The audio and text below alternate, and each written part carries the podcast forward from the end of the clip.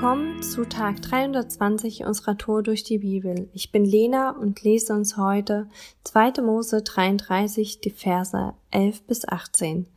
Der Herr sprach von Angesicht zu Angesicht mit Mose, so wie Freunde miteinander reden. Danach kehrte Mose wieder ins Lager zurück, doch sein junger Diener Josua, der Sohn Nuns, verließ das Zelt der Begegnung nicht.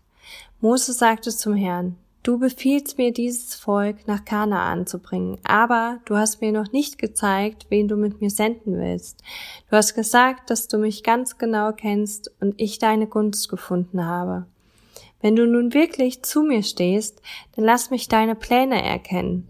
Ich möchte dich besser verstehen, damit du auch in Zukunft an mir gefallen hast. Denke doch daran, dieses Volk ist dein Volk. Der Herr antwortete, ich selbst werde dir vorangehen und dich zur Ruhe kommen lassen. Mose erwiderte, wenn du nicht selbst voranziehst, dann schick uns nicht fort von hier. Woran soll man denn erkennen, dass du zu mir und diesem Volk hältst?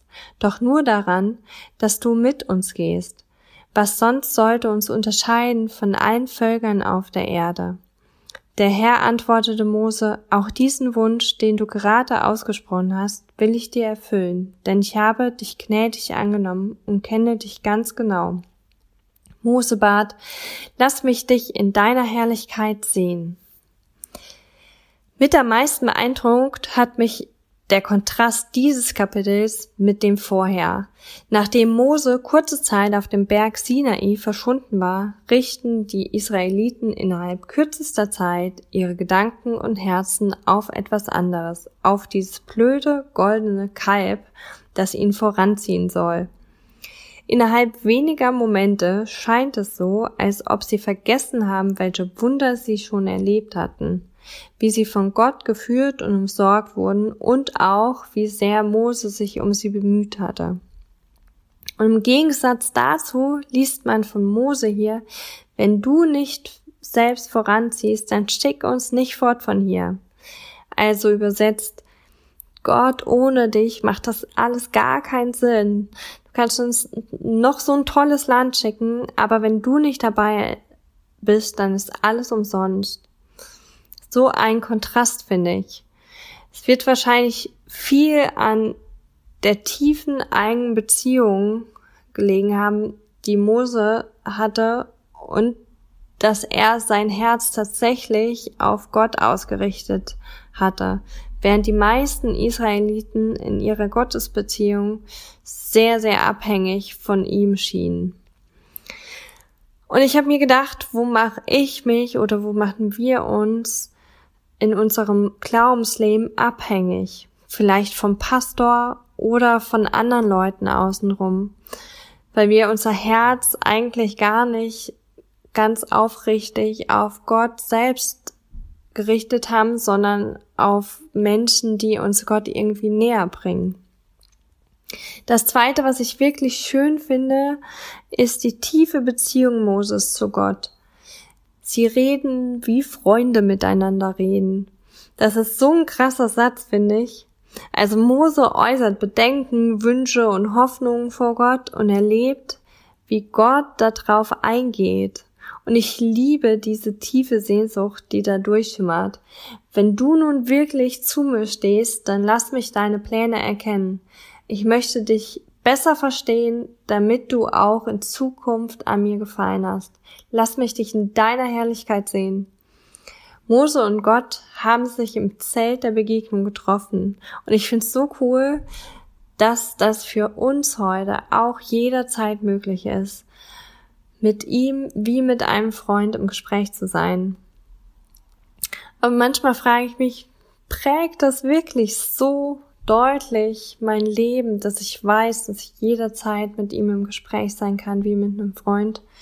Und wie viel Sehnsucht ist in meinem Herzen, wirklich ihn besser kennenzulernen.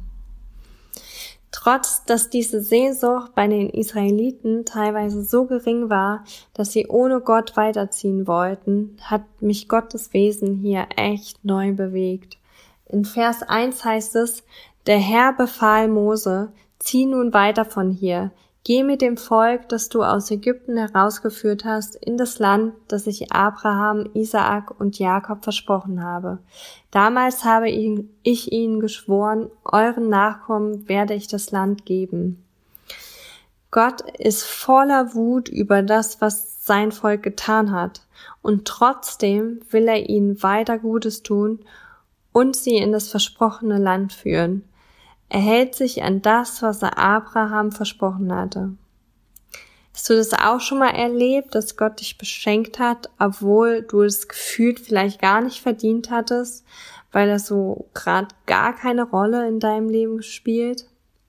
Ich finde das so besonders an ihm, dass er selbst dann uns und dem, was er uns versprochen hat, treu bleibt, selbst wenn wir untreu sind.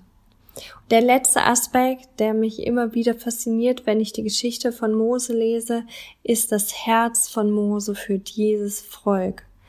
Er war, glaube ich, unglaublich enttäuscht über das Verhalten der Israeliten, die trotz Gottes Fürsorge und seiner Bemühungen Gott und ihm nicht wirklich Wertschätzung entgegenbrachten.